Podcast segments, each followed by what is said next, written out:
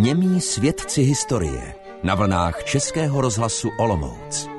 Drahany leží na náhorní rovině Drahanské vrchoviny, která se jmenuje právě podle kopce, kterému dnes říkají Horka, ale říkalo se mu také Drahanský kopec a je to vlastně nejvyšší místo širokého okolí. Přímo v okolí se rozkládají lány pole. Nejsou moc úrodná, jsou tam i nějaké louky, ale dřív byl katastr Drahan mnohem větší, patřily k němu rozsáhlé lesy a ty lesní revíry, které byly kdysi dávno v majetku Lichtenštejnu, tak potom se staly součástí vojenského újezdu a dnes jsou nepřístupné. Ten katastr obsahuje také prameniště, je tam pramen říčky Velká Haná, a jsou zde dva rybníky, kterým se říká nebeské, to znamená, že vlastně nejsou napájené nějakým velkým přítokem, ale napájí je voda z nebe, čili to, co naprší.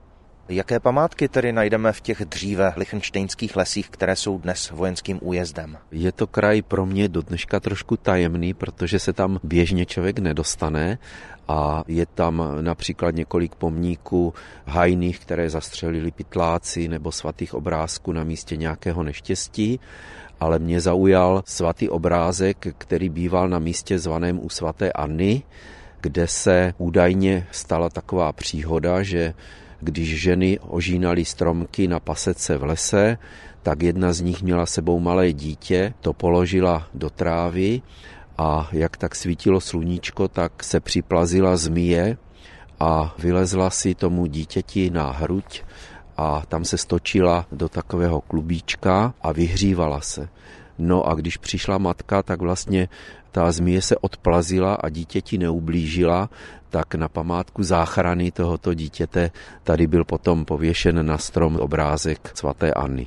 Prý tu stával v minulosti i hrad. Ano, na bývalém katastru městyse Drahany najdeme zříceniny hradu, kterému se říkalo Starý Plumlov.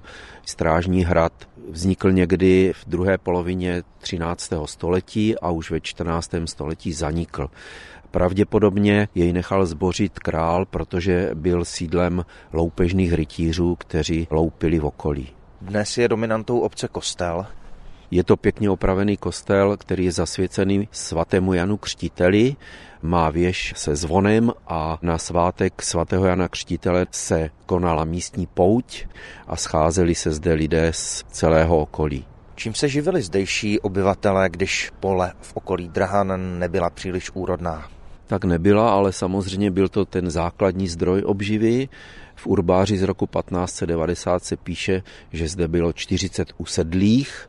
Po třicetileté válce to kleslo na polovinu, pak vlastně zde byli jak sedláci, tak ti zahradníci a chalupníci a hlavně ti chalupníci potom se stali takovými místními domácími krejčími, kteří šili pro továrny v Boskovicích a Prostějově a Drahany byly proslulé tím, že zde šili krejčí pánské vesty, podíleli se na tom celé rodiny, kromě toho šili také kalhoty anebo další součásti mužského oblečení. Historii obce stejně jako těch okolních poznamenala druhá světová válka. Také Drahany, protože byly vlastně na okraji vojenské střelnice, spadly do takzvané třetí etapy a byly vyklizeny k prvnímu listopadu devatenáct set čtyřicet tři.